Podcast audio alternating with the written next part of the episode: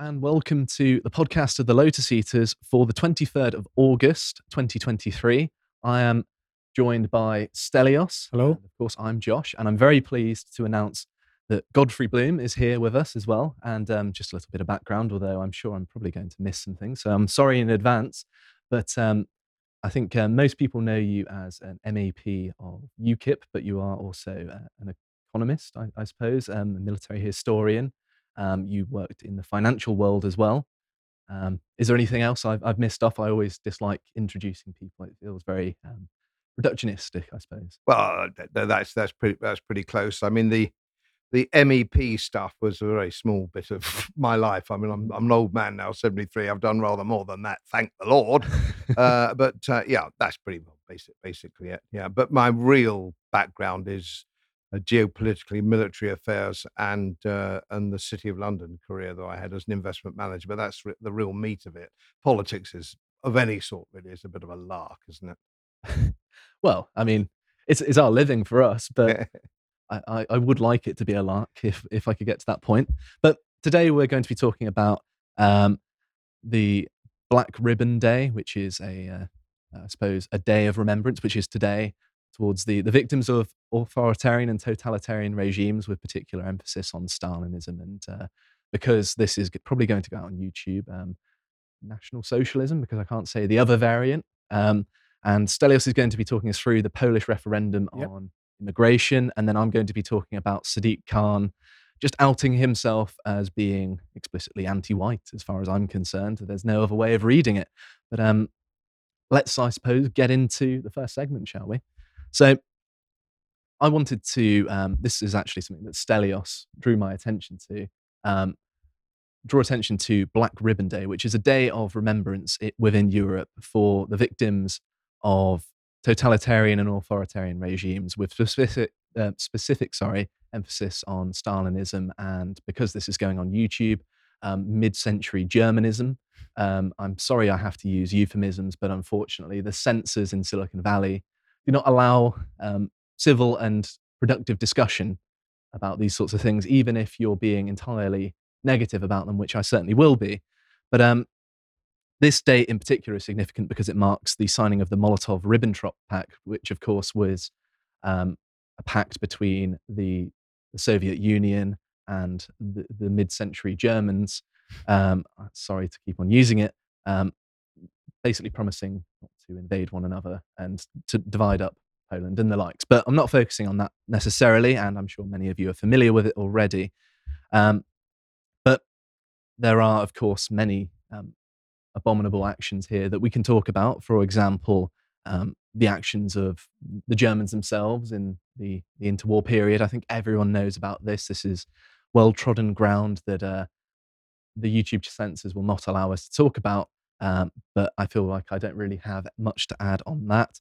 Of course, there are the actions of um, Mussolini's Italy as well, um, d- the domestic assassinations and the invasion of Ethiopia. Um, and of course, there are elements of both sides in the Spanish Civil War. But what I thought would be particularly interesting to focus on, because it seems to be a deliberate civilizational blind spot, are the atrocities of Marxian communism and, and socialism more generally. And if we could go to the Black Book of Communism here, this is just the account of the numbers provided by this is, I think, a best selling book, which tried to tally up the death toll of communism in the 20th century. And of course, these estimates vary wildly, but it as, is as follows 65 million people in the- People's Republic of China, 20 million in the Soviet Union, 2 million in Cambodia, 2 million in North Korea, 1.7 million in Ethiopia, 1.5 million in Afghanistan, 1 million in the Eastern Bloc, 1 million in Vietnam, 150 million in Latin America, and 10,000 deaths um, resulting from actions of international communist movements and communist parties not in power. So that's just more generally.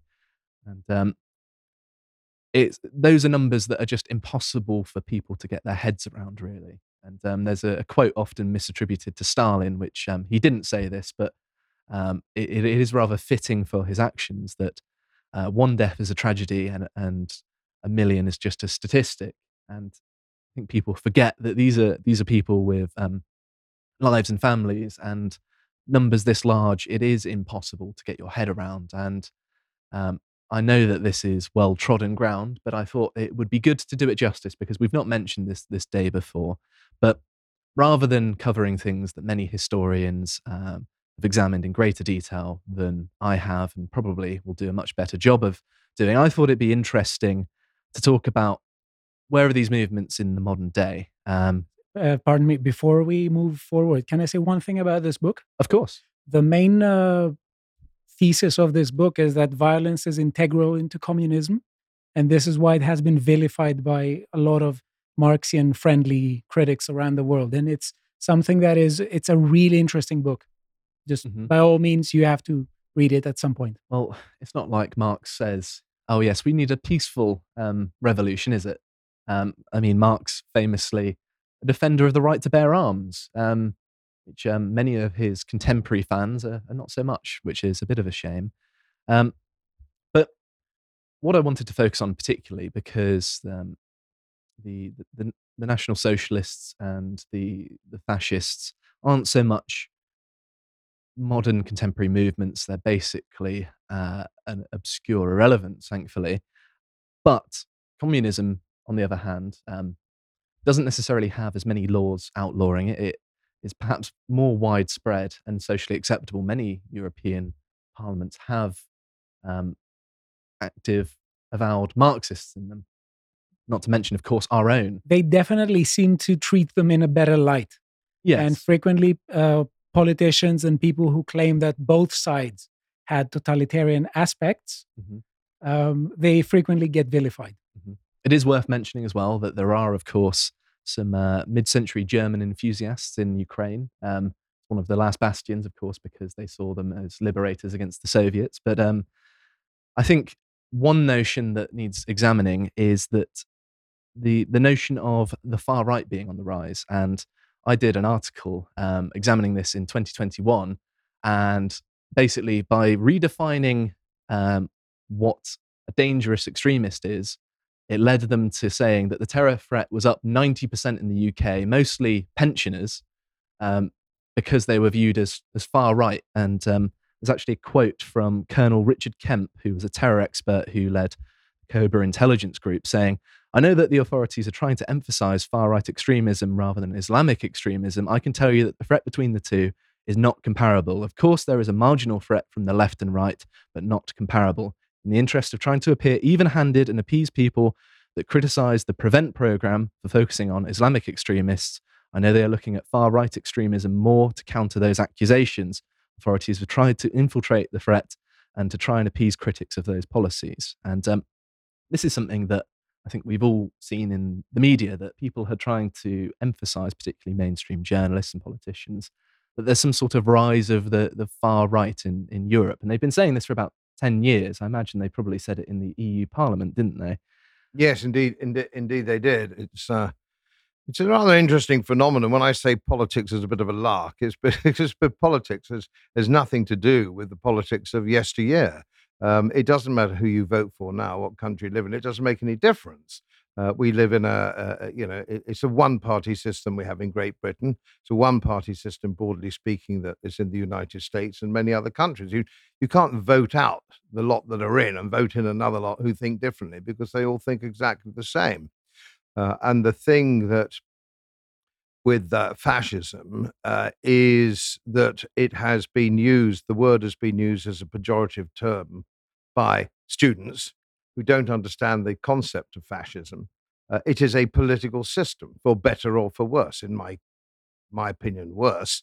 Uh, but at that discourse, I'll just explain it very briefly, uh, although I'm sure that all your subscribers will know. But basically, fascism uh, is a combination of the government, uh, if you like, politics, uh, and big business and banks. And that is how it sort of uh, uh, came about as a, as a system. And of course, the uh, Mussolini was the um, perpetrator of that uh, political system. And he knew that in order to make that work, he would have to bring in the big corporations. And he was very keen to bring big corporations in. Uh, you know, the Fiat Empire. And of course, then we had National Socialism in, uh, in Germany, which actually manifested itself a bit later. Uh, and then, of course, uh, that system knew that it also had to bring aboard the corporations. So you see, you know, uh, IG Farben and uh, Krupps and all the rest of it. You you cannot run that ca- kind of system without the full endorsement of the big corporations and the banks. So you have this very unholy alliance. And of course, the difference with fascism broadly is that uh, the means of production are controlled, uh, whereas in communism, communism, the means of production are owned. It's a slightly fine line, but if you think about it, it's not as fine as all that if you think it through.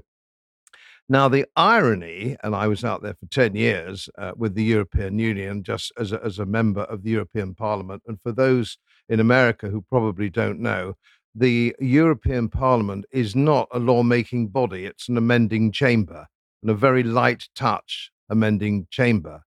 The rules and regulations and laws are made by uh, a bureaucracy, an unelected bureaucracy, and it goes to the Parliament uh, who might tweak it a bit here and there. Uh, there are 10,000 lobbyists in Brussels representing big business because small and medium sized businesses cannot um, afford lobbyists. So, what do you have in the European Union? You have uh, big business, corporate, the big corporations. Uh, you have uh, bureaucrats. Uh, you have a veneer of democracy, which is the parliament, and it's just simply a veneer of democracy. Uh, and this is the problem. Now, whether we like it or not, or whether anybody likes to actually use the word, and I don't use it in a pejorative sense. The European Union is, broadly speaking, a fascist organization because that is what they do. Now, um, that's uncomfortable and people get very uncomfortable about it, but that's the truth of the matter. And of course, it's not just Europe, which had lent in that direction. If you look at your history and you look at Germany and Austria and Italy and Spain, who went to that, it's something the Europeans are actually a system that they're relatively comfortable with. Um, and of course, we're seeing it now come to America, the United States. We're seeing the big corporations, highly regulated. And of course, uh, it's highly regulated. That's where your control comes from, your regulations, not law. This isn't law. There's no uh, court of appeal. Uh, there's no uh, um, debate about how these laws come about. Uh, so your your systems of control, of people, your institutions, uh, your um, constitutions, and all these kind of things have been thrown away. Uh, and this is why we now see, for example, the, the, the one, of course, is um, um, Ofcom, which control broadcasting now in Great Britain, which is a government appo- appointment. So if you have a radio show or something like that, or a TV show, which is uncomfortable with the government's point of view, or the opposition's point of view, which are the same, um, Ofcom can close you down or will try and uh, close you down. We've seen this, uh, particularly with GB News, for just for example. They may well be expanding these to online-based companies like ourselves as well, because of course you can't have the internet. Because if you have the internet, then there are there is a means of holding the government accountable that isn't within the government's control, and it's no surprise that, despite the fact that you know, this isn't necessarily directly for the British public. It is a, a global um, podcast. The British government gets to determine what we can and can't say, and that is something that, if this legislation goes forward, which it seems like it is, they may well try and shut us down. So it's of, of very significant importance, um, particularly for this company, that these sorts of things get pushed back on. And of course, the big business thing, uh, uh and as a, uh, a fan of um, Austrian economics like myself, um, you'll be able to um, identify this trend is that the the problem is that through the big companies having access, it impedes the competition that smaller businesses rely on to survive. And so, even if they're innovative and more efficient, they can't compete on an even footing. And so, these companies can basically use the power of legislation and government and the fact that they're insiders as well to um, brutally beat down um, their competition. Of course, they often get invited in to write legislation or write it themselves, and then an MP signs off on it. And then that's that. And then they've deliberately written the legislation as to target um, their competitors. And this happened with Microsoft in the United States, for example. Yes, of course, this is exactly how it works, and this is this is fascism. This is big business and government in cahoots. uh, and that and that's the, the, the I suppose it's a natural progression of things. Uh, but it's interesting uh, talking about uh, you know the book they were mentioning on uh, communism. It's interesting. I read uh, a biography of Joseph Goebbels last year, and it was interesting on the concept of propaganda. And all of this, of course, is based on propaganda so that people go with it because they think that it's for the common good and they are being persuaded that this is for the common good uh, and uh, th- this is this is how being persuaded to think but of course Goebbels has had, had some pillars of propaganda first of all dissent is not allowed you dissent is simply not allowed because if some if you if you bring on somebody with a different point of view um, you might get people going to the pub and say, "Did you see that bloke? You know, who's having a go at the government because they're wrong?" Uh, they ca- you can't let people like that in through the door, and this is particularly true of of, um, of the so-called climate uh, the climate emergency. You will not find anybody who takes a contra view in mainstream media, even if they are highly qualified scientists with impeccable pedigrees. You'll see uh, the little Swedish uh, girl. Uh, you'll see plenty of her. You'll see plenty of celebrities, Harrison Ford, the Prince of Wales, as he then was, not scientists, woefully ignorant about the whole concept of this. But of course, uh, they can then persuade people that it's it's if you repeat, and this is Goebbels, if you repeat the lie often enough, it will become received wisdom. So there's no dissent, there's received wisdom, and Goebbels, believe it or not, even in the 1930s and 40s, knew that celebrities were very useful because if they, if you look at a, a celebrity that you like, uh, if you're looking at David Attenborough, who's frankly a celebrity, uh, and uh, rather than anything else, uh, or or, or uh, Elizabeth, uh, Emma Thompson, or all these Hollywood movies who are absolutely wearing their heart on their sleeve about saving the planet, and they're probably broadcasting from their beachfront properties, which they've flown to with their private jets, and all this kind of thing. You're watching it, but they are useful because 80% of the public aren't going to drill down and find out what the truth of the matter is scientifically and interpret the, da- the data. They're not going to do that. They watch the goggle box, probably only half concentrating,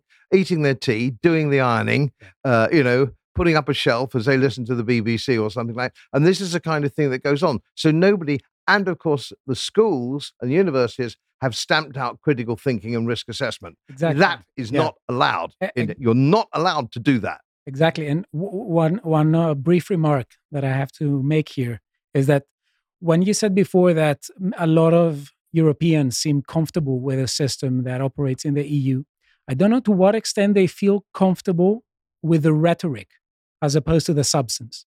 And you indicated before that there is a kind of distinction between the substance and the rhetoric or the structural operation of a fascist regime and the, the rhetoric because the rhetoric is not hey let's in, let's mobilize the people by saying that we're to team up with big business in order to hurt their interests. That's not the that is not the the rhetoric. So there is a question as to whether people are cognizant enough and able enough to see through the rhetoric into b- behind it and see the substance. And what i regularly see and I think you, you indicated this as well, is people using language in a completely mistaken manner.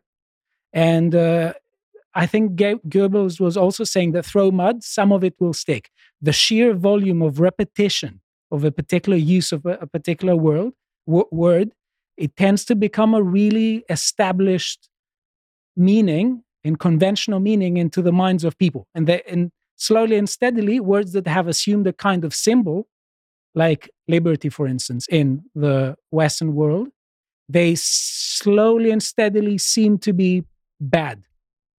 Or we have people who are completely against liberty posing as their its defenders. So just to, just to augment what you were saying there, I think some of the psychology of language indicates that people tend to define language rather than by you know reading the dictionary and memorizing the definitions which would be incredibly boring but probably quite useful for you they tend to define words by how they're used colloquially. And quite often, one has to venture into the world of academia where you, you butt your head against uh, pedantry, but it also challenges your understanding of certain terminology. And sometimes it will be for better or worse.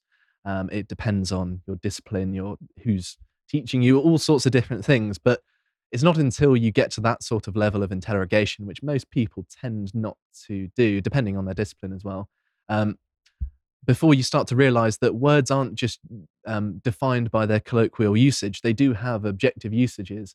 And more often than not, they're not always abided by. And I think that that's a problem because a lot of the time you've got um, people like uh, the members of the Frankfurt School suggested that you change the definition of words. And so this is a deliberate and willful tactic to smear um, the, the terminology of their political opponents or use terms in ways in which they were commonly understood previously but now have become other things.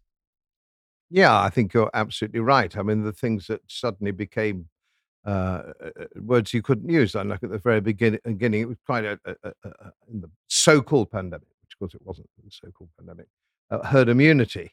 And suddenly, of course, that was pounced on as being terrible. But that's the long and short of it. Herd immunity is a well tried and well tested and well understood phenomenon. It was a, and now you just, it's not a phrase you're allowed to use. And of course, the biggest the biggest uh, change, uh, of course, is the term liberal, which of course came from the United States. And of course, if you're a classical liberal, like I am myself, same, and you tend to look perhaps historically to the Gladstonian era, if you would, or even, interestingly enough, the Conservative government of the late 1890s, Lord Salisbury, who was very liberal with a small L. Um, and libertarian, if you read some of his wonderful speeches. My more my cut to be honest. Uh, well, uh, he's he, he was wonderful, but liberal. There is nothing liberal about a liberal American. nothing liberal at exactly. all. They have thought police, hate crime. That's exactly what I said. When they want to incorporate the word, and the and the other side, sadly, seems very frequently uh, to give it to them. They don't say no. I won't allow you to take the name liberty and pose as its defender. When what you want to do is basically increase the power of the state its reach, tax everyone to, to oblivion. That's not what it is all about. The only person who jumps quickly on that kind of thing, in, in my experience, you will have more experience probably than I probably have in this, but be Jordan Peterson, who won't, won't let it pass. Yeah. He'll pounce and say, no, I'm not going to go with your misuse of that word or you're yes. changing that word or whatever that word may be or that phrase. And he'll jump on it. But of course, um, one of the problems that we have is two, two, twofold, really. Uh, that is, we have mainstream media uh, who are bought totally bought and sold by uh, the government of the day, or indeed not even the government of the day, the institutions of the globe. So that's the uh, the IMF, the WFO, the WHO, uh, the UN. Uh, the the speak that comes, and of course, this is a speak that the youngsters are getting in their houses, and they take it's unchallenged because they're not trained in critical thinking uh, and all these matters. This is this is this is the problem of, of language and the change of language, uh, and that's something that's very difficult to know quite what to do about. If people, if, if you're going to go with that, uh, if if interviewers are going to go with that, uh, and of course the lack of education uh, in our mainstream media. If you look at uh, if you look at most well-known BBC and Sky producers, they haven't had the benefit of a traditional education. And of course, I've met a lot of these when I was in office, uh, on air uh, and behind the scenes, and so on and so forth. These men are incredibly stupid people. These people are stupid. Believe me, uh, you only need a few, go for a couple of pints with most of them, and you think, my God, you don't know anything about anything. And I'll t- just, it's a bit of an aside here.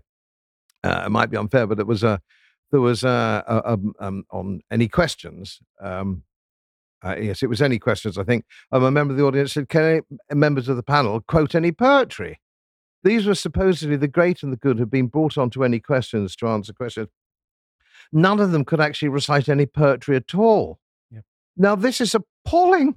This is appalling. How can you be one of the great and the good and be so woefully ill educated? everybody could should be able to quote just a bit of poetry somewhere along the line. Um, I think Jacob Rees-Mogg might have been on the panel at, at, that stage, and of course they couldn't shut him up. But most people uh, haven't had the benefit of traditional education. Um, for example, when uh, David Cameron was in America and was talking about Magna Carta, he didn't know anything about Magna Carta at all. He didn't know anything about geopolitical history. It was embarrassingly bad. They suppressed that interview, which came from America. They suppressed it when it came back here. Now, he got a first all bit was a drinking course at Oxford, of course, PPE, which is Mickey Mouse, and we all know that. Uh, but he got a first in PPE at Oxford. He wouldn't last five minutes in an old school 1950s grammar school debating society. Not five minutes. These people are woeful. Uh, and until we have uh, members of mainstream media and our representative politicians with the benefit of a traditional education, I don't see how we can move forward. No, I very much agree. And although I went to a comprehensive, I thankfully had some very um, dedicated parents that augmented the things in which the, the comprehensive education didn't. And so I, I feel very fortunate that I've actually had uh, something comparable, not quite to the, the level as of a traditional education, but uh, I can at least, you know, hold a candle if, if I try. But um, I think we're, we're quickly running out of time for this segment, so I'm going to quickly power through. So um, this is something that I thought was a hilarious piece of irony. So there is, of course, the Socialist Worker Party. And on the, the 23rd, which is, of course, today, uh, this evening, all across the country, they have lots of meetings talking about how they can further Marxian socialism, I presume, uh, socialism at the very least. And some of these topics are hilariously naive towards the history of um, the 20th century, more or less. And I'm going to read some of the titles of them. Can identity politics end oppression? Um, my answer would be no, it creates it. Um, can degrowth save the planet? Um, that's going to result in depopulation. Um, obviously, they don't add that. Anti fascists and revolutionary, a Rebel's Guide to Gramsci, which I find funny because, um, of course, Gramsci was all about subverting language and they're referring to to fascism, which is one of the best case studies for them doing so. Rosa Luxemburg, Rosa Luxemburg, sorry, and the mass strikes, um, crime, punishment, and prisons. Can we abolish them? It's somewhat scary question. Can we abolish prisons? Um, can, how can the revolution win in Sudan? Um, I don't think you stand a chance. Far right on the rise, and how do we stop them? Which is, of course, uh, a sort of garden variety narrative at this point. Can we live in a world without borders? No. Um, Reform Revolution, a Marxist history of the Labour Party, which I find funny. They're trying to shed that reputation. Is biology the root of women's oppression? Um, which I think is more of a Simone de Beauvoir view rather than a uh, gender critical view. Um, Cuba has it ever been socialist, which is laughable. 1936, um, sorry, Cable Street and the lessons for fighting fascism today. I find it funny that they've got to go back to Mosley and 36 to find a contemporary example of them actually fighting actual um, self identified fascists. Um, no return to the back streets fighting for abortion rights. That's cut and dry. Um, capitalism in crisis. Is socialism possible? It's funny that they're asking this question as the Socialist Worker Party. At least there's some introspection going on. Is it a crime to protest? Um, no. Um, jobs and climate action. Can we have both? Which is my personal favorite because they're admitting that through having climate action, so to speak, you're going to lose lots of uh, jobs because it's going to damage the economy. And there's there's some weird sort of self awareness there, and I I just thought it was uh, somewhat comical, if uh, if not it's so um, unbelievably uh, depressing that these these sorts of questions are the ones that they're considering, and that there's a socialist worker party at all because it speaks of a, a profound ignorance of history.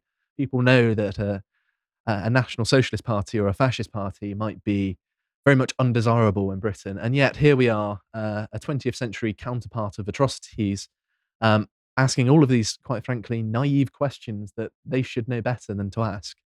Many years ago, I was uh, boarding a train at King's Cross. I was just going through the beginning of King's Cross. Many years ago, it was days where if you were in the city, you had to wear a bowler hat. I had a bowler Those hat. Days, yeah. Yes, a long time ago. And suddenly, all hats of all descriptions disappeared. Anyway, so there I was with my pinstripe suit, my bowler hat, my rolled umbrella.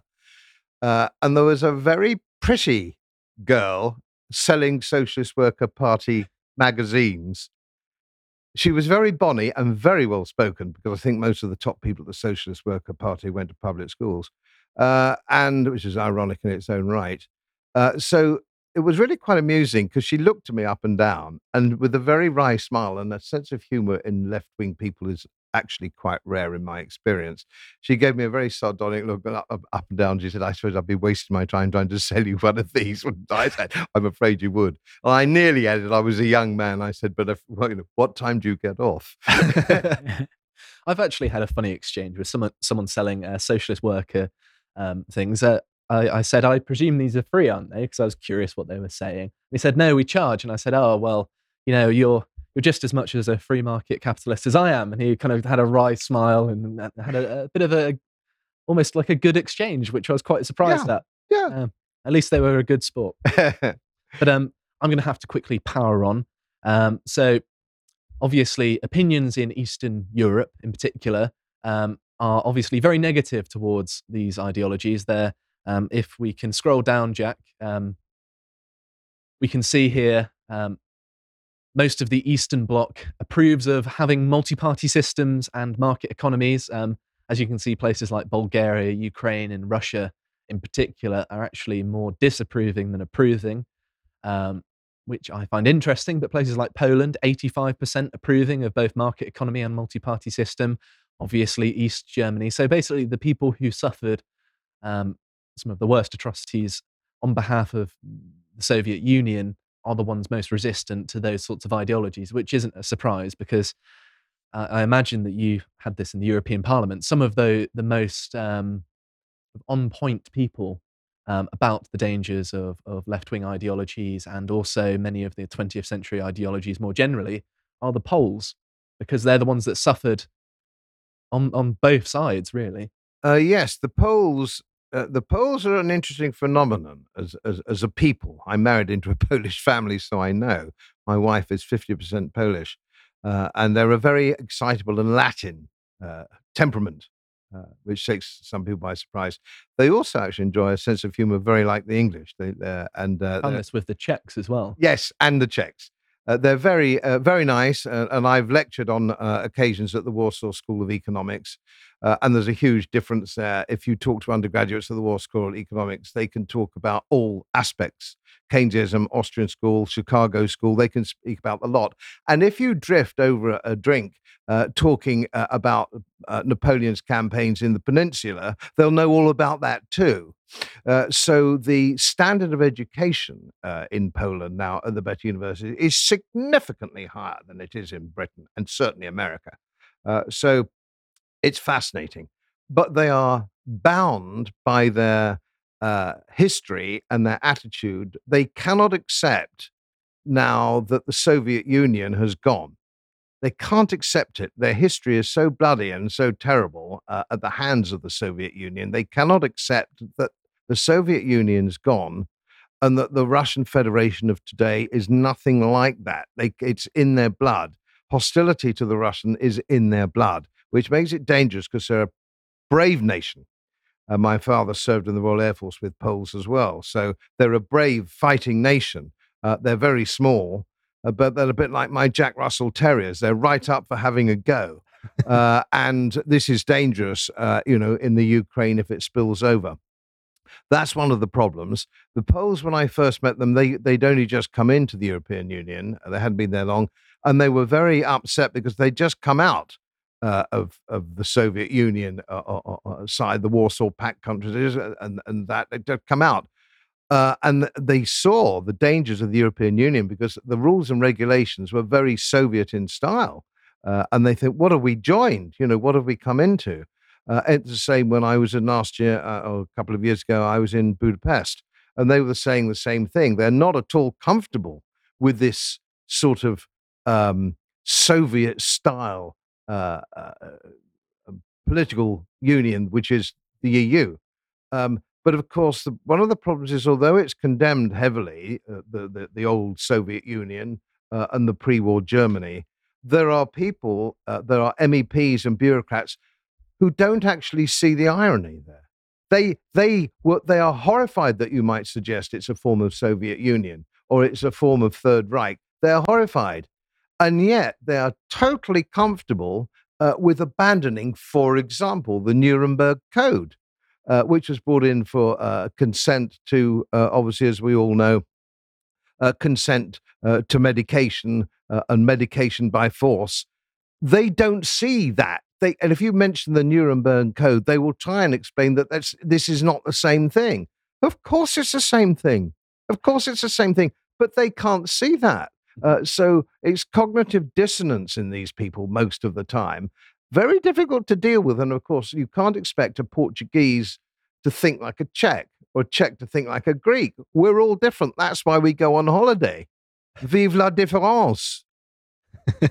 Well, that will bring us quite nicely because I think we're out of time. I, I actually was going to talk about whether the World Economic Forum is, is communist, as many people accuse it to be. And I was going to say that, you know, calling it stakeholder capitalist is fair, but um, you, you could also call it the, uh, the uh, mid century Italian word, which I don't want to get us in trouble with YouTube. And also, I was going to talk about the, um, the notion of cultural Marxism, how it tried to be labeled as um, an anti Semitic conspiracy theory, whereas most of the time people are talking about the ideas of the Frankfurt School and how they talked about subverting culture. So it's just applying Marxism to culture. I don't see there being anything inherently um, prejudiced in that. But I think it's just a poor term. I think um, the terms like intersectional, um, progressive, woke uh, are better to redefine what is the, the current zeitgeist. There's certainly a thread of Marxism in there. They've read some Marx, but they're drawing from lots of other more contemporary thinkers. And I think that muddying the water by using terms that no longer necessarily apply or called to things that are no longer applicable is uh, sometimes a problem. But um, I'm going to have to end it there because we have overrun. Okay. Speaking of the European Union, I think that we have a really nice progression from mm-hmm. one segment to the other. There are a lot of questions about the character of this union. And um, the question is what is this supposed to be? Is it just an economic union? And entrance into it, it means that a lot of the member states will have to sacrifice to a significant extent what they perceive to be in favor of their national interest and traditional values that are not economic values necessarily. You could say values such as community, national sentiment, national loyalty, or things like that. Or is it something that can take the form of a confederacy which respects its members? This is one of the major questions. And I think that one of the one of the really interesting things to talk about is the Polish government that suggested that there will be a referendum on illegal migrations, among other things. There will be four questions, and illegal migration is supposed to be one of them. Mm-hmm. But uh, before we say more about that, and since we're speaking about whether we can coexist despite disagreement, you can visit a website. For five pounds a month, you can uh, gain access to all the premium content and watch videos such as the latest symposium I had with Josh, Symposium 32, mm-hmm. Surviving Disagreement, where we're basically saying that disagreement is a double edged sword. On the one hand, it has a connection to to violent uh, conflict but on the other hand there is such a thing at least i think and you agree with me on that that the, there was quite an ironic thing of we basically agreed throughout the entire thing on on disagreement which, yes um, the, there are quite comical i think there are ways in which we can turn disagreement into something that is actually constructive i think one thing that we um, we should have addressed um, is that there are people with whom um, civil disagreement isn't possible, whereby if, for example, they want to tyrannize you, you can't say, I want to agree to disagree. I think we did address it towards the end. Oh, we did. We yeah, said that uh, there needs to be an exercise of judgment with respect to where, when someone actually disagrees on good mm-hmm. faith or not. Yes. Yeah. So uh, we did touch upon it. Yeah. So one of the things that we are going to talk about is the Polish prime minister announced that there will be a referendum simultaneously with the next Polish elections that are uh, the national elections that will take place on the 15th of October this year. Now, the major, major, major issue of disagreement here between the Polish government and arguably the Polish people and, let's say, some officials of the European Union is the compulsory migrant relocation scheme that has been agreed upon by members of the EU Council that's quite an Orwellian term for it as well, isn't it? Compulsory migration. It, it just it just sounds scary, doesn't it? It let alone the actual content of what it uh, yes it, it is. And let us see here a bit what it is. Okay, it says relocation and resettlement. Relocation. Under the emergency relocation scheme adopted by the Council in September 2015, asylum seekers with a high chance of having their applications successfully processed are relocated from Greece and Italy where they have arrived to other member states where they will have their asylum applications processed. If these applications are successful, the applicants will be granted refugee status with a right to reside in the member state to which they're relocated. The EU budget provides financial support to the participant member states. And if we scroll down a bit here, it says in May 2015, the Commission proposed a European resettlement scheme, which was adopted by the Council in July 2015. To avoid displaced persons in need of protection having to resort to the criminal networks of smugglers and traffickers, the resettlement program provides legal and safe pathways to enter the EU. That's weird because they are already in the EU. This is supposed to be a scheme that concerns migration from within member states. So it's really weird that they write it this way. It's also interesting that it, it almost seems like they're trying to make it easier for migrants to get to um, Europe, in a sense, from the language that they're using there. They're saying, well, you're not going to have to rely on people smugglers where you're going to have to pay a large fee. We're just going to ferry you across and process you anyway. So, is there any point in even having defined borders anymore when you have an attitude and like let me that? continue. It says the agreed scheme will see over 22,000 people in need of international protection resettled from outside of the EU to the EU member states. But the main point of contention, it's one of the one of the main points of contention, is that there is a sort of penalty for member states for every person that they do not accept within their borders. And the penalty, penalty is close to 22,000 uh, euros per person. That's extortionate.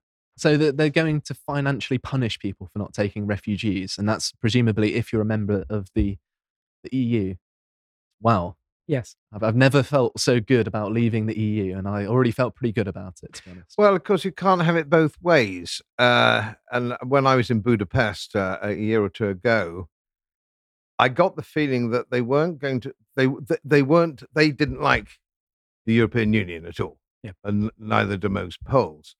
But they are in receipt, receipt of European Union largesse. It's the same with the states in America who get federal aid and then complain that they can't set their own speed limits on their on, on their motorways and stuff like this. He who pays the piper calls the tune. Now, what the Poles and the Hungarians are going to have to do, and the Czechs, is say, we don't want any of your money. And I've always argued that the it, it should be a form of confederation, uh, and there should be only a modest membership fee for everyone. Now, I'm a member of the East India Club, for example, in London, uh, and we all pay, uh, uh, unless you're a country member, you know, because you because you can't use it as much, obviously. Uh, you know, we basically all pay the same. You know, we all pay our 500 quid a year or 600, whatever it happens to be. So we're all equal members. We all look each other in the eye and we're all the same. What you can't have is a membership where the British pay in, or we used to pay in, uh, the second largest tariff of the lot, with the Germans second and the French third, and the you know, you're either a member of a club or you're not. You can't have this d- difference in membership. Now, if if it was modest, if it was modest uh, membership fee, uh, everybody in a confederation, it would be perfectly easy for people to respect that view. So the Hungarians and the Poles do not want their culture uh, overwhelmed by an alien culture, uh, and uh, that that is long and short of it. They're still broadly a Catholic uh, Poland, but it's broadly Catholic. It's not as Catholic as it used to be, but it's broadly Catholic. Uh, Catholic with a small c, you might argue, a bit the same as Ireland, or perhaps not quite so much. What you can't do is you can't bring in thousands and thousands of people who have a complete their attitude to women, their attitude to money, their attitude to uh, almost everything is completely different. Incidentally, I'm not saying they're wrong. I'm not saying Muslims are wrong or Hindus are wrong or Sikhs are wrong in that in, in their religious beliefs or cultural beliefs. They're not. It's nothing to do with me. It would be an impertinence for me to suggest it. But you can't dump thousands and thousands and thousands in small communities where that is the case. And of course, we're seeing this happen in relatively small villages across Britain. Kegworth, not that far across there from Leicestershire, uh, Irish villages, maybe with only a few hundred uh, people, suddenly the, uh, the same amount of um, uh, immigrants or asylum seekers. But of course, they're not. They're not. These people aren't because they've already come through several countries. Uh, and of course, they're all nearly all male in between 18 and 30. And you've only got to look at the photographs of the boats and the bits and pieces to see that. Now, there's another agenda here. Let's, we've all got to be honest about this. This has got nothing to do with this. This is what the World Economic Forum and the United Nations actually want. And that's where your ideologues who come from the commission who sat, who brought forward this, this legislation. It is to break down borders. They don't want the nation state. They don't want loyalty to the family or loyalty to the tribe. They want loyalty to a form of globalism, which, of course, they are going to run. Exactly. They are going to run. So the King of England, who's a huge advocate of the World Economic Forum, one of the initial members of it, uh, he's got Highgrove, Windsor Castle, uh, he's got um, Balmoral, uh, he's got uh, the Queen's flight. He's got his own private Royal Air Force jets to fly him about, his Aston Martins, and so on and so forth. Good luck to him. I'm not a Republican. I just wish he'd be a little bit less hypocritical about it all. Uh, and it's the same with the rest of them. And, and Kerry, uh, uh and uh, where did he get that hair? Frankly, you can't you can't do it that way. And so this is what people are going to push back on. They're going to say, just a minute, this is supposed to be us, but it's not everyone all in this together. Well, we're not all in this together. and I think the Poles and the Hungarians and the Czechs, to a certain extent, will suddenly go, just a minute, we didn't sign up for this. We yes. didn't really sign. This is what, and of course, in Great Britain, it was the common market. We signed up for the common market. It was about trade. It wasn't about uh, a, a, global uh, the, the, the dissolution of parliament and our constitutional monarchy and our parliamentary de- democracy and our history and, and all this. It wasn't about that. That was never mentioned. That was never mentioned. Mm. It was about free trade. And of course, I'm a free trader. I was 26 at the time. I voted for it. I voted for because I thought it was about free trade. I was playing rugby, drinking lots of beer, chasing girls. I didn't pay attention to the small print. More fool me, but I have since, and I know what it is. But most people in most people uh, in Western Europe don't really understand what it is or what it's turned into. They're beginning to find out now. Mm-hmm. I think one of sorry, Stelios. No, no. Um, one of the most insidious things about this entire situation is that Western Europe is basically holding Eastern Europe to ransom. Of course, Western Europe being some of the, the wealthier nations, um, and the Eastern European countries being the main beneficiaries of some of the European Union's funding. And so they're basically forcing these European um, Union member states to choose between their economy or their culture. I don't think it's um, their, they don't have the authority to pose that decision on sovereign nations. I think it's an appalling thing to do and of course, um, the taking the large economic hit or the, the cultural hit, you shouldn't have to make that choice. And particularly um, bureaucrats in Brussels and politicians, um, they quite often are from um, other nations. They shouldn't be having influence over, say, Poland or the Czech Republic's politics. And I was actually amazed because I, I went on holiday to uh, Prague not too long ago. How much anti-communist stuff was uh, on the streets. I it was everywhere, and I, I mean it was great. It was it was fantastic for me because I'm I'm very much into that period of history as well as despising the the people, um, the communists that is, not the Czechs. Um, of course, they were all very nice to me. Um, and you don't really get a, a measure of the undercurrent of resentment to this sort of thing. And if you pose it in those terms, which I think it's going to increasingly be done, that this is an imposition from a foreign power, like you know Moscow was dictating to um, Poland and the Czech Republic or Czechia as it's now known, um, that they have to do things their way. And if you put it in those terms, it's going to strike a nerve because these cultures are very resistant to this sort of thing. I'm hoping that that's the route it's going to go down. But sorry, Stelios, do no, fill us in. Let me just give you uh, give some of the details about this, and we're going to have a very freestyle discussion. So it says here Poland unveiled a new referendum question on Sunday pertaining to the EU's policy on asylum seekers from the Middle East and Africa. The referendum will ask Poles if they back taking in, within quotation marks, thousands of illegal immigrants from the Middle East and Africa as part of an EU relocation scheme. Polish Prime Minister Mateusz Morawiecki said on X, uh, the platform formerly known as Twitter. The referendum is set for October 15, the same day parliamentary elections will take place. Now, one of the things to say is that po- the Poles are not, the Polish people are not entirely against immigration. And it says here that they have received more than a million Ukrainian refugees. Mm-hmm. And the Central European country has been less, but it, it's less open to asylum seekers from Muslim majority countries. So it comes back to the issue and the rhetoric of cultural continuities and discontinuities. Because the Polish uh, people, they have they are aware that the, their fertility rate, we can check it here, it's close to 1.46. It's quite low. Yeah, it's, it's sub replacement. It is way below below replacement plate uh, replacement rate. So they are aware that they do need some kind of immigration, or at least that's how they they claim. But the the rhetoric frequently stresses the idea of cultural continuities and cultural discontinuities. That is why they have s- said that, for instance, they prefer Christian populations. I feel like they must have some sort of solidarity with the Ukrainians because they're a f- former Soviet satellite state that doesn't like Moscow.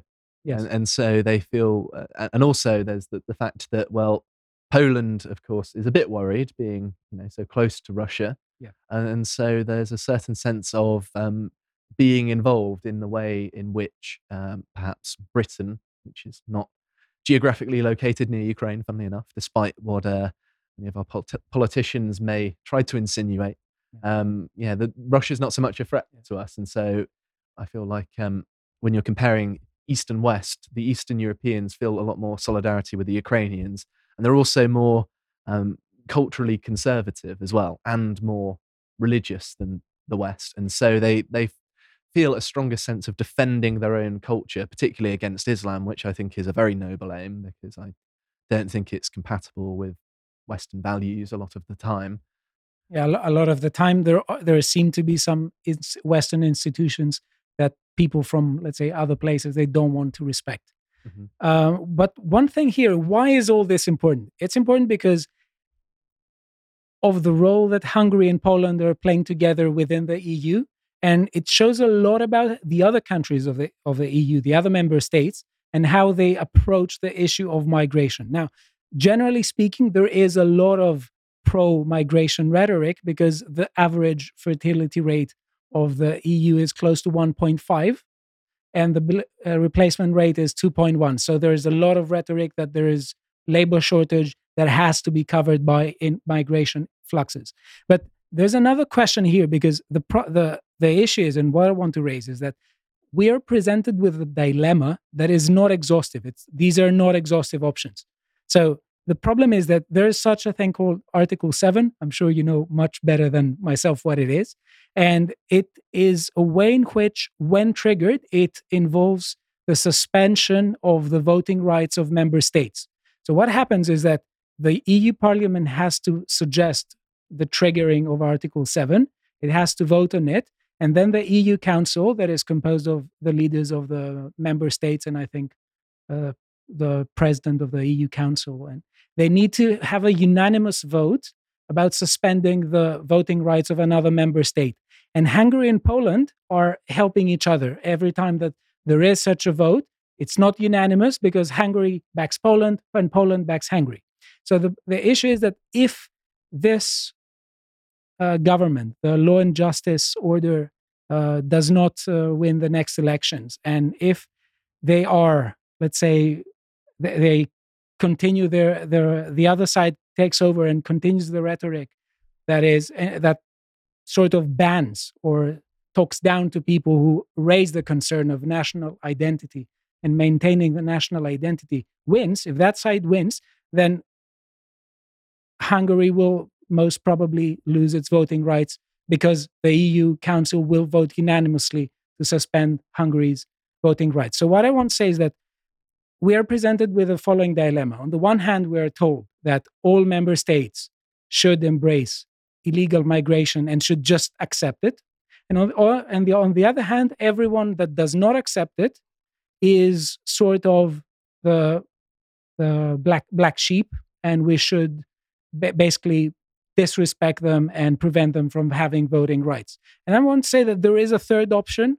Maybe the whole union starts caring a bit more about establishing a, a kind of Western, let's say, identity, which respects the identity of the individual member states. And the question is whether this is something possible or it's very idealistic. What, what would you say?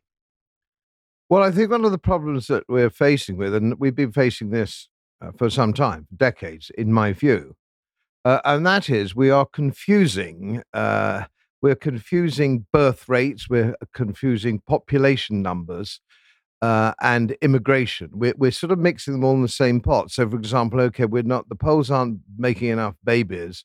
Uh, they need to make more babies because there's not enough Poles. So I got to let's have more immigration. Well, that's completely and utterly absurd. What are the skill sets? Now, one of the problems we have at the moment in this country, and Poland will be no different, or I said, well, less so, I was saying Poland, uh, is that uh, there are lots and lots of jobs, particularly the hospitality industry. There's loads and loads and loads of jobs, but there's nobody with the skill sets to actually fill them. That is a child, of course, of a poor education system and a welfare state. Uh, so nobody is incentivized to start at the bottom of the hospitality trade or the agricultural uh, trade or whatever it happens to be and work their way to the top. It's easier to lie on the uh, on the on the sofa watching daytime TV. Uh, so nobody actually moves on. Uh, so who's actually coming in now? We know for a fact uh, that the people who are coming in as illegal immigrants and so on and so forth bring no skill set. They bring no skill sets. Very, very few bring a skill set. Uh, they're just people here because we have a wonderful uh, uh, welfare system. And they're going to live in a four star hotel and they're going to get three meals a day, medical care, and spending money. I saw um, recently, sorry to interject, is um, that in Germany, about 80% of the Syrian migrants they took in are on welfare at the minute. 80%, which is absurd. But but sorry, do exactly. Uh, so we're looking at skill sets now. One would immediately look perhaps across to the Ukraine Ukrainian, uh, uh, who are genuine refugees. Uh, one might say uh, uh, genuine refugees. Um, yes, they're Christian. They're, they're they are Christian, Orthodox Christian, Russian, Ukrainian Orthodox Church. They are going to assimilate a lot quicker into um, I think the days are gone when Catholics are prepared to sort of burn the Protestants and Protestants. I think we've moved on from that, hopefully. Um, uh, so they're going to assimilate. And I married into a Polish family uh, with the uh, amazing name of Skowronek, which of course is Polish for Skylark. Uh, and my nephew, by marriage, uh, is now an underwriter at Lloyd's of London. Uh, was captain of Yorkshire under 21s rugby football and was head boy at a public school. Uh, you don't get a more English guy than him. And my father in law, who finished the war uh, having commanded a tank with 1st Polish Armored Division in Normandy, was a great assimilator. You know, he wore a hunting, a hunting coat, a hunting pink. He insisted on buying Sherpa vans for his business, which were hopeless and always breaking down, but they were British. So he's more British than a British person. Uh, and, and he made his million and he sent his children to public school and so on and so forth welcome as the flowers in spring. Who would suggest that the West Indians in the 50s and 60s weren't welcome? They helped out with, uh, uh, uh, you know, uh, transport systems, uh, NHS, so on and so forth. So we've got to get in our heads, and this is something that the ideologues can't deal with. There are some people who are welcome and some who are not. And until we start talking the truth, some people aren't welcome. And we've got to bung them out. And if they came here illegally, almost 100% unwelcome, because why didn't they go through the traditional channels, which we could spend a bit more money on? But there's no point in bringing people in to do jobs that the indigenous population won't do because they're lazy or stupid. There's, there's no, that doesn't take you anywhere, does it? It's not also an incentive to become less lazy. Yeah.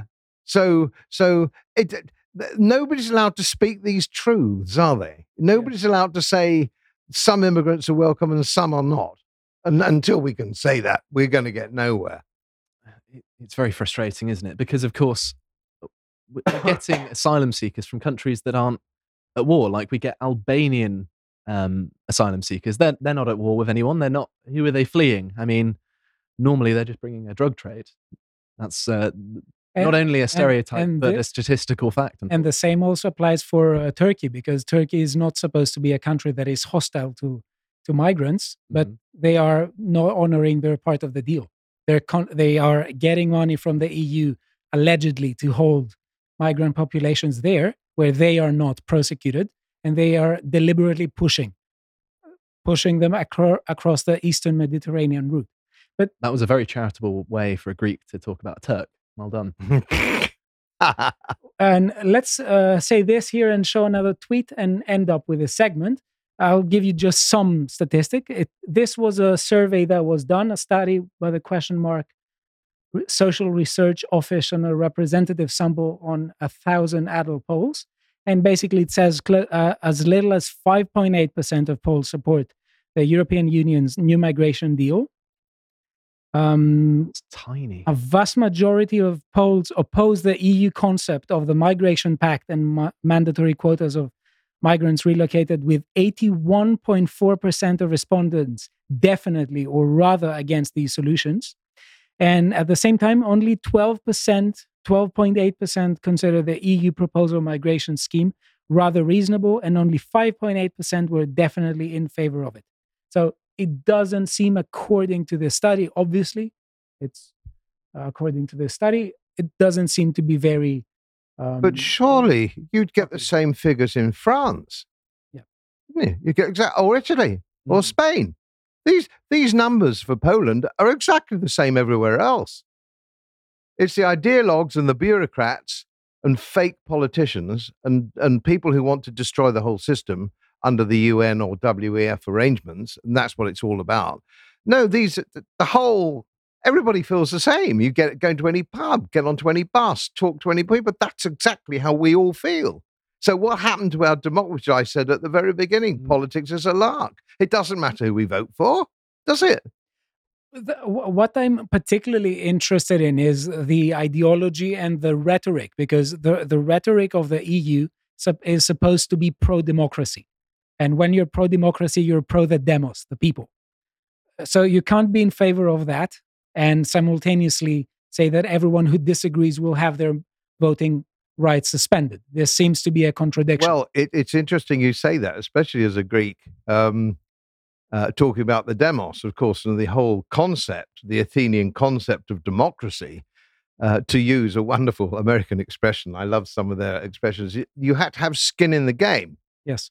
and even Oliver Cromwell said that that that, that, that somebody gets the franchise or gets a vote because they simply breathe the air uh, is ludicrous, and you'd never explain it to a man from Mars. You have to have skin in the game. So if you're going to have a vote, Yeah. if you're entitled to a vote, what are you contributing to the kitty? And if you go out, if we go out with, with some chums and we go on a pub crawl, uh, we all put in 30 quid into the kitty, uh, and that's where the beer gets paid for. You don't put your 30 pounds in the kitty, you don't get a beer. Yeah. That's what democracy was invented for all those years ago. We have a head count now in this country, in the Western Europe and America. If you have attained the age of 18, you get a vote. Can you think of more ludicrous abuse of the de- demo- democratic ethos? And just one point to mention because it is frequently not uh, talked about. Pericles, who was supposed to be one of the grand figures of the Athenian democracy, was someone who wanted to restrict even more Athenian citizenship. Uh, you could be an Athenian citizen if you had one parent who was an Athenian citizen, and he was saying that we need to raise it up to both parents. So this is something that m- most people don't talk about. But the, the issue is here that there is a rhetoric in the EU that is pro democracy on the one hand, in words, but the substance behind their actions seems to indicate that they do not want the people to claim things such as, we care about our national identity. This is not allowed. And one person here, Guy Verhofstadt, who has written a lot about further European integration and a kind of, uh, let's say, United States of Europe, he says an Orban inspired referendum. Um, this is the Law and Justice Party, is taking Poland out of the EU one step at a time, while Polish people, including the ruling party's voters, are among the most pro European of all. Don't believe their party political games and lies. This is something that uh, comes from the mouth of a very, let's say, esteemed European politician who is very much against. That's quite uh, charitable. He's the the EU's biggest cheerleader, is how I would describe him. He's an appall- I used to sit next to him in the parliament. He's one of the most appalling people I've ever met. I got uh, that impression just by looking at videos of him. yeah, Any, on any level. Okay. Can't get his teeth done. well, I included uh, this tweet for a reason. and I think that we can end the segment here and move to the other one. okay, so we, we are running out of time, so I'm going to have to fly through this segment. But I'm going to be talking about Sadiq Khan and his recent, I suppose, press release, which uh, I believe he wasn't actually a direct hand in, but it um, the fact that this happened and it came from someone in his employ, and it, this is the kind of thing in which emanates from Sadiq Khan is rather telling. And that is, of course, um, as the Telegraph says here, Khan faces backlash after website says white family doesn't represent real Londoners. And although the sentiment itself I disagree with, he's kind of, um, if you're looking at it objectively, correct. And I'm going to break down why I say that. And uh, yeah, keep your your pitchforks um, down by your side for the meantime, because I'm not agreeing with uh, what you think I'm agreeing with. But here is the offending thing that was uh, released. Uh, this is just a happy family, a British family by the looks of it, um, in London. You can see obviously Westminster behind the London Eye. Um, and it says doesn't represent real Londoners. It's And- sunny. yeah, that's that's true. They're smiling as well, um, which you don't often see people in London doing. Um, sorry, I'm I'm from the countryside. I've I've got to get these cheap shots in. Um, but yes, the the elephant in the room is that it's it's a white family, isn't it? That's that's why it doesn't represent real Londoners. And this is, of course, um, not, if you were to view this in isolation, you might say that's a bit speculative. But Sadiq Khan has an entire background that um, supports this interpretation of why um, this sort of thing has been pushed in the first place. So, hang on, I, I need to scroll down to my notes. Okay, so it, it seems like to me that um, this is some sort of guidance um, for Sadiq Khan, a coaching. Um, but there are lots of politicians that have spoke out about this, and I just wanted to read some of the uh, reactions within the political establishment about it. So, um, this is in the words of the Telegraph. Um, as backlash among senior Conservatives grew, um, Craig uh, Mackinlay, um, an MP for South Thanet, told The Telegraph the Mayor of London has made it very clear through his selective choice of photographs to promote his office that white families do not form part of London anymore. Um, it's nice to hear um, a Conservative actually say it quite as straight as that. Um, this is particularly worrying for a mayor that should be acting um, for all within his community. And I think it is indicative of the divisive nature of Sadiq and Labour's view on party politics these days. And I would lump the Conservative Party in that as well. I mean, they're just as complicit, if not more so, considering they've been in power for, what is it, the past 10 or so years, if not more, 13, isn't it? Um, Lee Anderson, uh, the deputy chairman of the Conservative Party, accused Mr. Khan of dog whistle politics, writing on Twitter, do your job, um, i.e., reduce crime, build some houses, stop robbing folk, which um, I can imagine him saying in his voice. Um, Susan Hall, who has been selected as the Tory candidate to take on Mr. Khan in the race for City Hall next May, wrote on Twitter, All Londoners are real Londoners. We should be celebrating London's diversity. But sadly, the mayor is more interested in dividing people. He should apologise. Um, I, I, I didn't appreciate the rhetoric at the start, but you know, at least she's admitting there's a problem, which um, is my very low standard for conservative politicians these days. So um, Where did this photograph come from? What is it?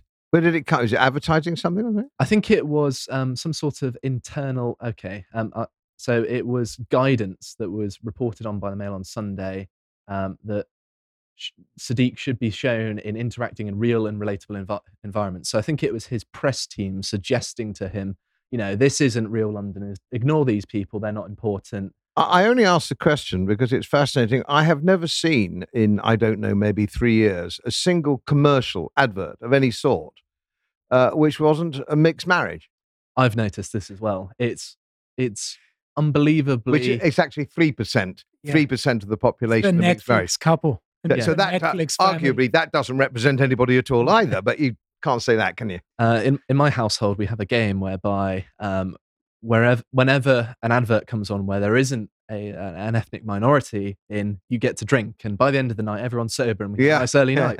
we, Um, we have a little game like that when we go on holiday because we can't recall stuff and fast forward. So you have to watch the commercials and uh, certainly be sensitive uh, if we uh, if I told you what we all shout at them. But there we are. Um, Jack, would you be able to go back to the original article um, and pull up some of the other things? Oh, here we are. So if you scroll down a little bit, I didn't realize that was it. Um, here's a, a photo that is supposedly good. Um, you may notice um, a, a, a lack of the former, if you will, is the most delicate way of putting it. But these are the photos that uh, Khan's team think are, are very good for him. Um, of course, he, he's there with no uh, white British people. Um, it's all ethnic minorities. This is supposedly the stuff that, that they're um, team greenlit, which I think is emblematic of his politics, really. That yes, we're we're going to basically ignore the people who originally inhabited in London and were driven out, um, more or less. And um, if we move on to the census, this is why um, I I said that he's kind of right. Um, if uh, hang on, sorry, Jack. Um, I'm going to scroll down here. So uh, we can't really see the the tally here, but basically the dark blue is around 80 to 90 percent white British, and then you zoom into London, and that's a, somewhat unrepresentative because that's in the majority. But um, you go to areas like Newham, 30.8%, and that's just white. That's not even white British. So, of course, that could mean anyone else um, from the Northern Hemisphere.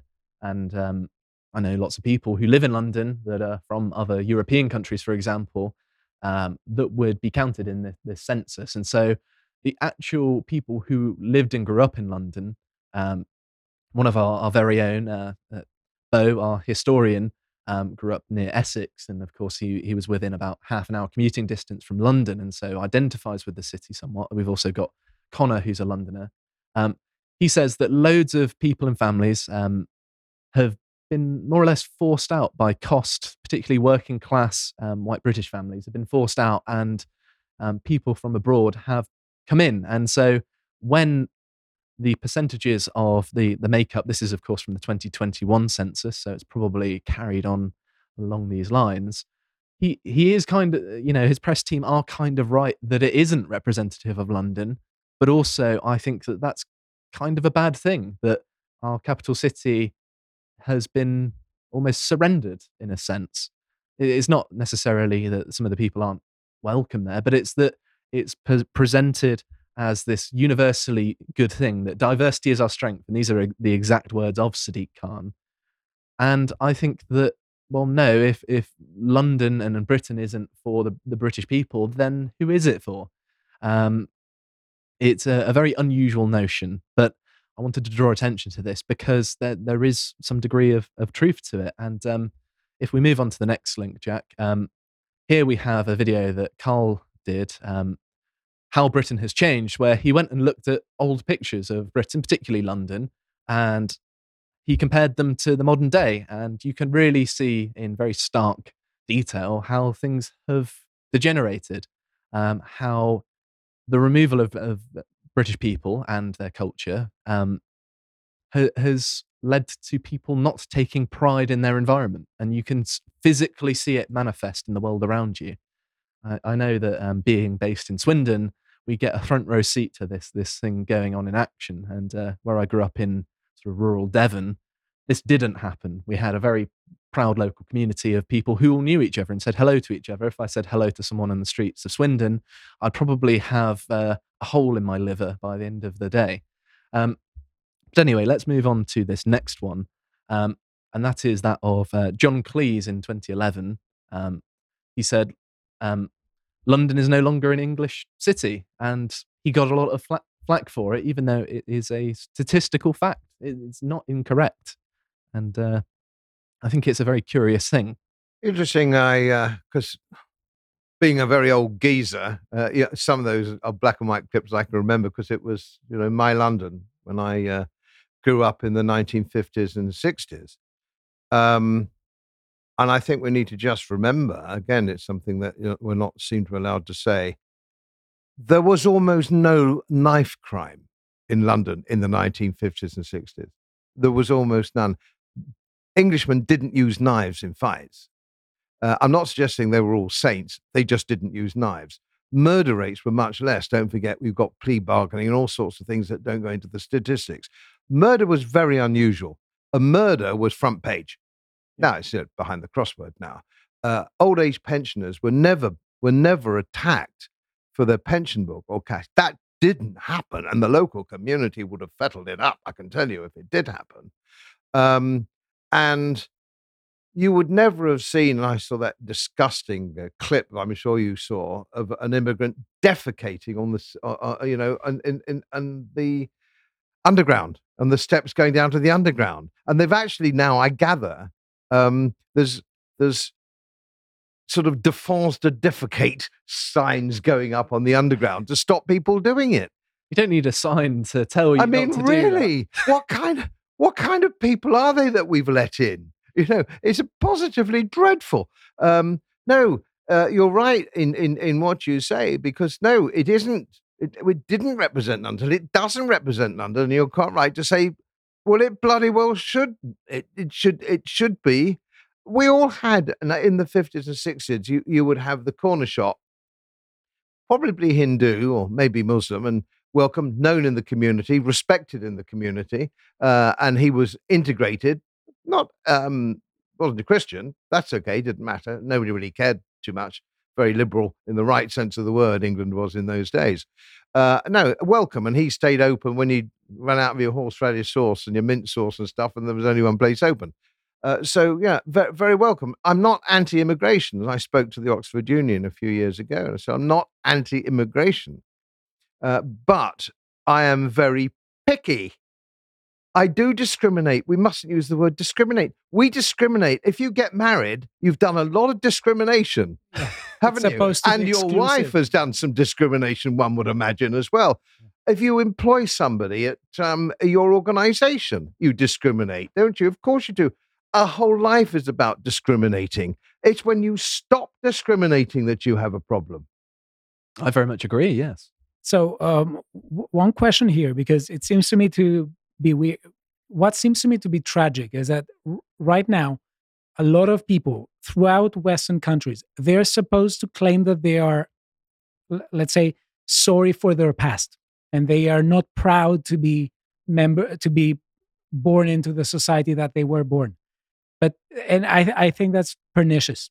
Well, it's And- also making yourself guilty for the, the, the so called sins of your forefathers. And I suppose it depends what country you're in. If you're German or Austrian, it might be a bit more of a, a pertinent force than, say, British. But, but the, the issue is that when you get the entirety of a native population to, and you try to induce guilt to them and try to tell them that you should be sorry and you should feel guilty for your heritage, that's when there is a problem with assimilation because we have the exact same problem in Greece. We have the exact same problem in Greece. We have huge flows and they're, ve- and they're difficult to stop, but th- things are being done. But the issue is that when you have a sort of picky, as you said, control flow, there can be assimilation. But when there is mass my uh, immigration and there is a creation of a ghetto, there are pressures that are against assimilation, let alone when we have a whole rhetoric, the diversity, inclusivity, and, equity rhetoric that tells that you are supposed to celebrate this. And if you disagree with it on any level, you are, let's say, someone who should be treated as an enemy of society, as a cancerous growth that should be removed. And I find that completely authoritarian. Mm-hmm. that's the problem without a traditional education. So, for example, if you look at uh, the British Empire, is is fascinating insofar as that that's been uh, denigrated now uh, through our in, all our institutions. Uh, and this, uh, if you read Professor Niall Ferguson, the real Niall Ferguson of Jesus College, Oxford's book on empire, um, broadly speaking, and I don't care where I say this, and I said it many occasions, broadly speaking, the British Empire was a force for good. Agreed. Uh, and and that's the long and short of it. All empires are flawed in some way, and the British Empire was no exception. But if you look at the globe now, and if you've travelled to the places I've travelled, which is you know an awful lot, that's not because I'm clever; it's because I'm old. I've been to so many Commonwealth countries. If you are British or English, uh, you know whether you're in a hotel in Delhi or or, or wherever it happens to be, uh, or Johannesburg or, or, or wherever it happens to be across the globe, which is Commonwealth, as soon as they hear you're British, they will come up to you and, and, and have a drink and talk to you. And, and you'll be made very welcome, particularly in the Indian subcontinent. it's funny that. It's it? particularly in the Indian subcontinent. They co- and they'll want a photograph with you as well, and they're beautifully dressed in their saris if you're going around there, where, wherever you happen to be. Um, so uh, not in the big places like you know Delhi or, or Bombay uh, and, and places like that where there's a big commercial uh. But if you go into smaller cities uh, or you go into smaller towns or villages, uh, you know I've been paraded round uh, a village in the Indian subcontinent, just to show the head dude there. Uh, he wasn't. I wasn't his guest. I was somebody down the pecking order, and uh, we had my wife and I had to march around the village so he could show everybody he had some English friends. And people say, "Oh, that's because you've got money and all the rest of it." No, no, no, no. Don't ever make that mistake. Um, we are welcome because we're British, and that goes right across the globe. Let me tell you, it goes right across the globe. It's got nothing to do with money. And if you get, and I've seen them, the sometimes uh, the German tourist doing this, you know, uh, they don't like him. It's not because he's got money or hasn't got money or what color he is. They just they're not really very. They don't treat people. You don't do that, as we all know. Uh, so uh, it's all about the interaction with people and our shared history. Our history with the in- Indian subcontinent is shared, and a lot of the same values are shared.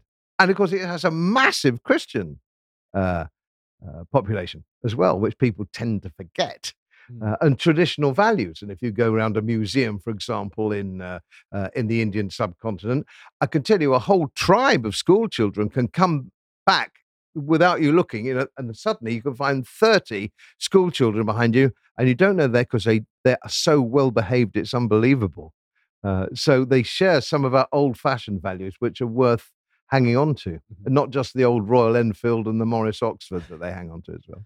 I mean, I, I've had similar experiences, particularly with um, Indians, as you say, and people from the, the subcontinent, as well as people from West Africa as well. Mm, They've mm. said that actually your country did a lot of good for us, Mm. which is refreshing because they're the people most um, uh, sort of free to say so. And it's nice to actually hear nice things said about Britain. because I- Exactly. East Africa, tea, coffee, the Indian survey, the subcontinent, the railways, the sanitary systems.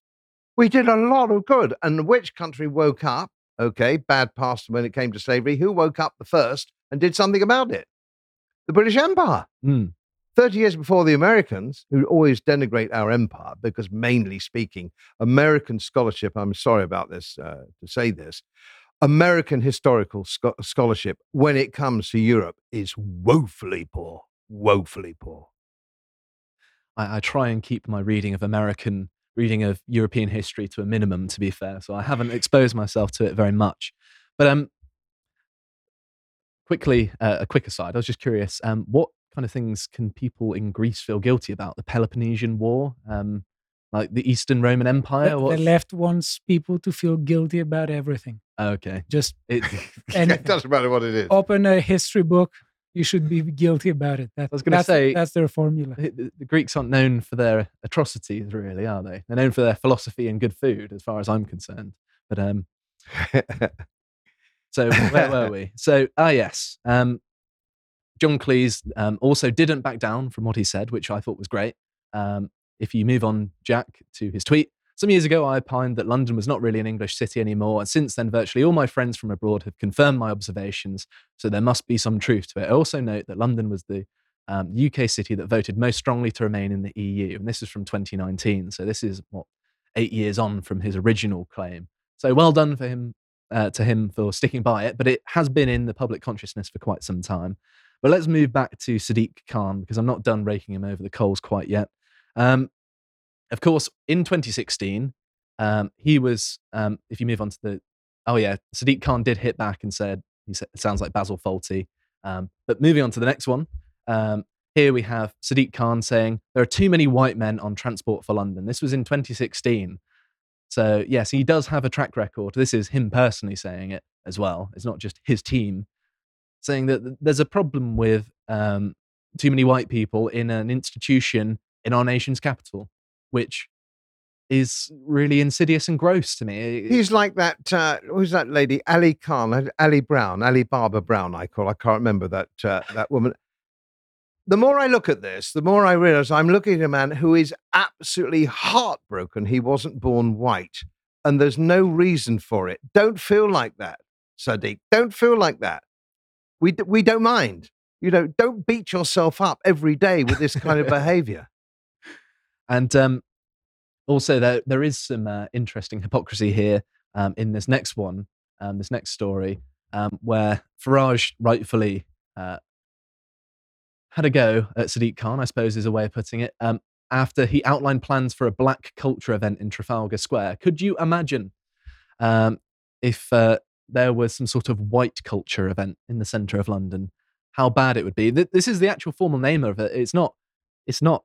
You know, being pejorative, referring to it as a black culture event. That's actually how they were referring to it. And of course, um, in Trafalgar Square, very uniquely British thing. And I'm I'm fine with people freedom of association and all of that, but you can't claim to be against discrimination and then actively push it yourself when it's seemingly a minority group. You have to be consistent in how you treat people. Can I just can I just say that one of the saddest things of all, uh, and and having say being an old geezer born in 1949, up until maybe a decade and a half ago, I think racism in this country was virtually dead.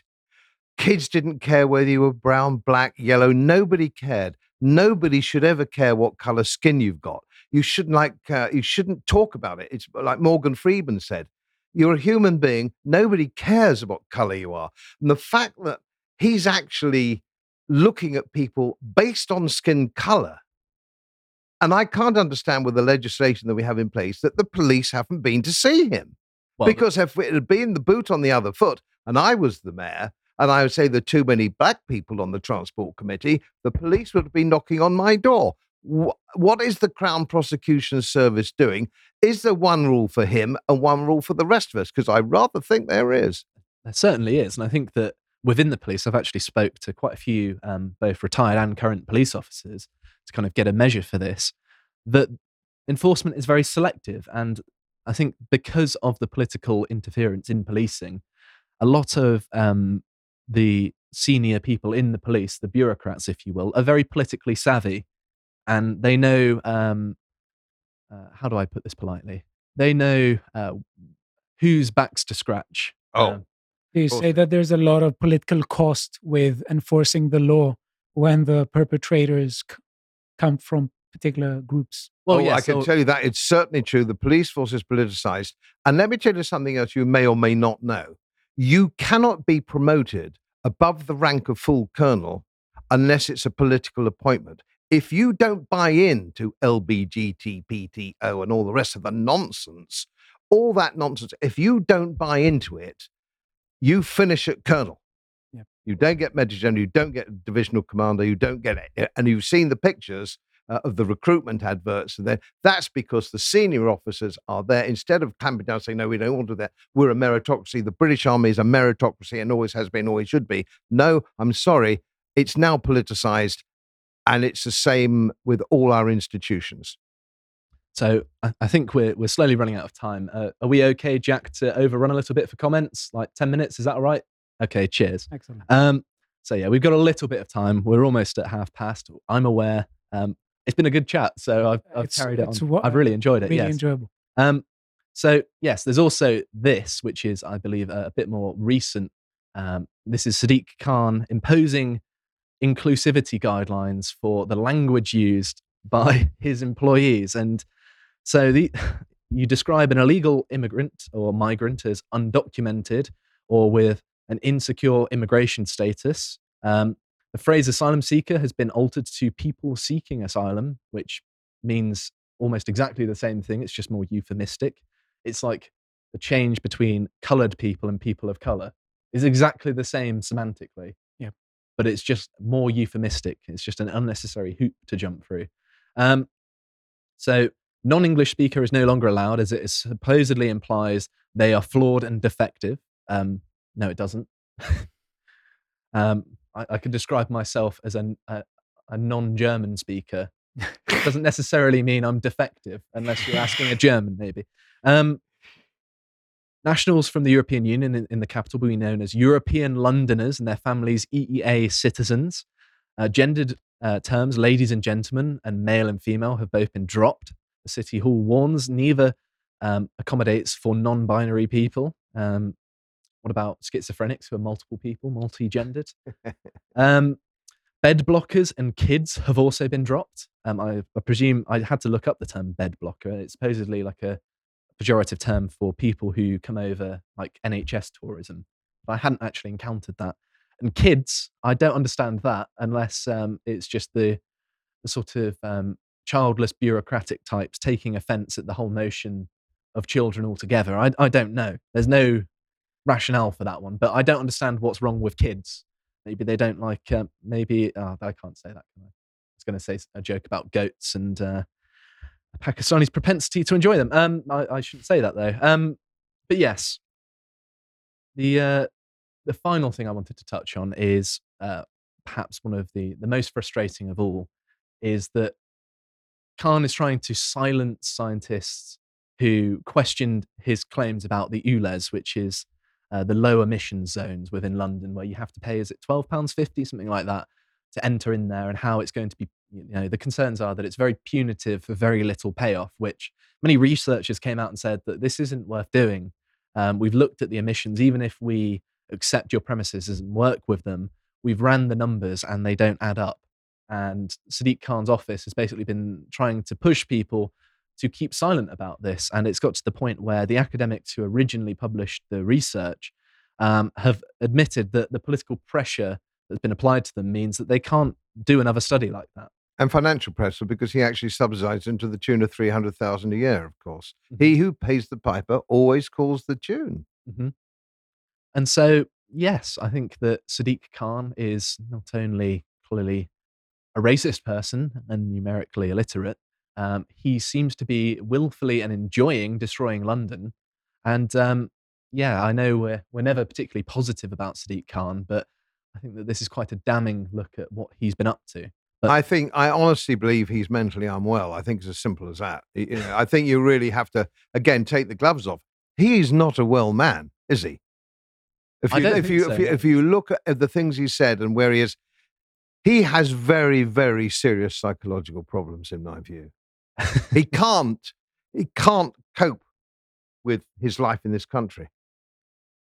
Right. So on to some comments. We we do comments from uh, the written authors. Um, that's our a thing on screen, Jack, that you need to take off. Um, so here are the comments. Uh, Brian Tomlinson. Godfrey is an overflowing pool of political knowledge. Sometimes you have to jump in and pull the plug. Um, I, I'm not sure that that latter phrase is particularly um, difficult to interpret, but I think it's a compliment. Um, Oliver Thorpe says, uh, "Great to see Godfrey on. I'll never forget the way he dealt with Michael Crick. Absolute legend. Um, really like Godfrey Bloom. Uh, speaks very well. Um, that was JC, um, presumably not Jesus Christ. Um, Could have been. you never know. Um, if you if you are a subscriber to us, Jesus, uh, thank you very much. Um, uh, Andrew Narog, um, wonderful having Godfrey Bloom on. Um, it would be splendid to have him return, and uh, I very much uh, join that sentiment. So, on the, uh, the segment, is communism a threat anymore? Alex Ogle, if you read this out, by the time you do, it won't be on YouTube, so you can say um, Nazism, communism, Nazism, fascism are all aspects of socialism.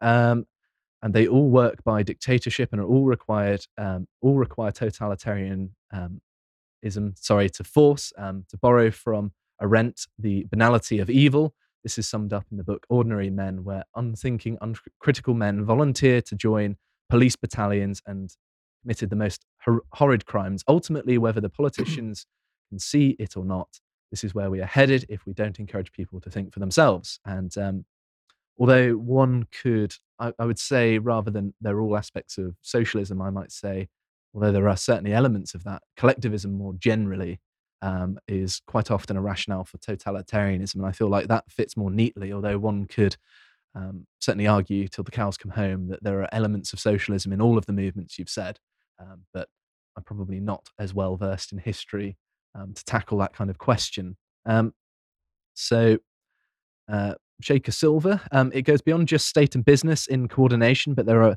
um, are in coordination for a particular ethical agenda, um, which is what our states have with. Um, sorry, it's really small text. Have with their push towards further globalization under neoliberalism. Thank you, Stelios. We are living. Yep. Uh, cheers for zooming in. We are living um, under a liberal um, faced fascism or comprehensive liberalism, as Carl would put it. I, I don't disagree. I think it's I think it's more that we live in a sort of neoliberal state whereby it swallows up any competing ideology. That's why uh, the actual um, structure of government and institutions over the past 20 or so years um, hasn't really changed that much. And yet they've been able to adopt this new form of progressivism and intersectionalism relatively easily. I really like the next comment by Andrew Narrow. He says also an interesting point about the Black Ribbons Day alternative name. Why just Stalinism? Lenin was every bit a monster as Stalin. It is interesting how much apologetics there are for Lenin. I know, yeah. Well, eh, I think Lenin was an appalling person. Having having actually read his writings firsthand, you get a feel for a, a person when you do that. When they talk about their innermost beliefs, and you can just tell that he was interpersonally a monster. And you know, many accounts from within the Bolshevik Party talk about him exploding at people for the most minor of disagreements. And when you have someone like that, you can tell that they are a control freak and a, a very maladjusted person, much like Sadiq Khan, actually. So, um, should we move on to the middle segment? Yep. Okay. So, captain of gravy train. Here's the question I have never heard addressed. In the absence of a fiat inflation welfare scam to uphold, why would we actually need replacement birth rates in the first place?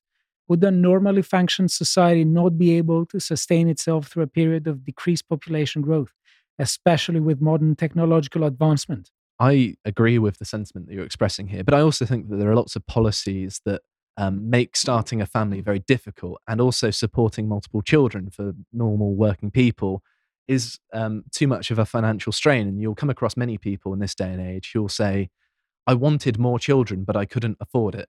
Um, even though, you know, both the part both parties in in the relationship are, are working sometimes in quite professional jobs and yet they can't afford to live as a, a, family unit and i think that that's a catastrophic failure policy that it's got in the way of people doing what they've done since there have been people on planet earth Sophie Liv i do love living in a country that pays loads of money into the eu but because of our size it is not enough to have a say denmark so as to She's so just uh, qualifying that it's Denmark. Yeah. Uh, demand we take migrants and openly call us racist. Yep. Um, again, by Sophie Liv. I do hate the we lack labor argument because there are so many useless jobs currently. It seems like they made jo- jobs up just to give low IQ gender study majors something to do. So just slash those jobs, free up the labor, and you're good. They actually get to do something useful with their lives to be fair, um, diversity and equity, equity and inclusion is a very lucrative scam, isn't it? That yeah. some of them, I think the ones employed by the NHS are on 150,000 a year, which I very much wish I was on. That'd be nice. Uh, You'd make a good diversity officer. Well, yeah, I, I'd just enforce, you know, the old values of yeah, we're going to go on merit and nothing else. Right. So the Sadiq Khan segment, um, if a Tory had done something similar, Labour would be screeching for them to resign, of course. Um, Bjorn um, um, John Cleese was right. London is no longer British. I wouldn't say he's um, anti white, more anti indigenous British. To call us white, you'd have to lump us in with the French and Germans. um, Ewan uh, Baker, I live in Kent and I've um, seen signs going up about, about defecating due to all the illegals we've been getting. Um, I'm sorry to hear that. Yeah, you're right on the front lines there. And uh, the final one, Anon Imi, um, why is the census map not like the weather map?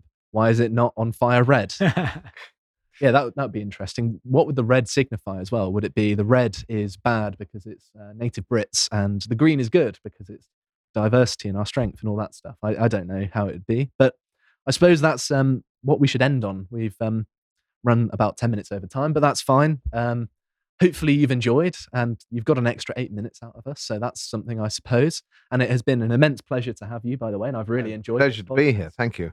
And um, thank you very much for watching. And make sure to tune in tomorrow, uh, one o'clock, as always, uh, British summertime. And goodbye.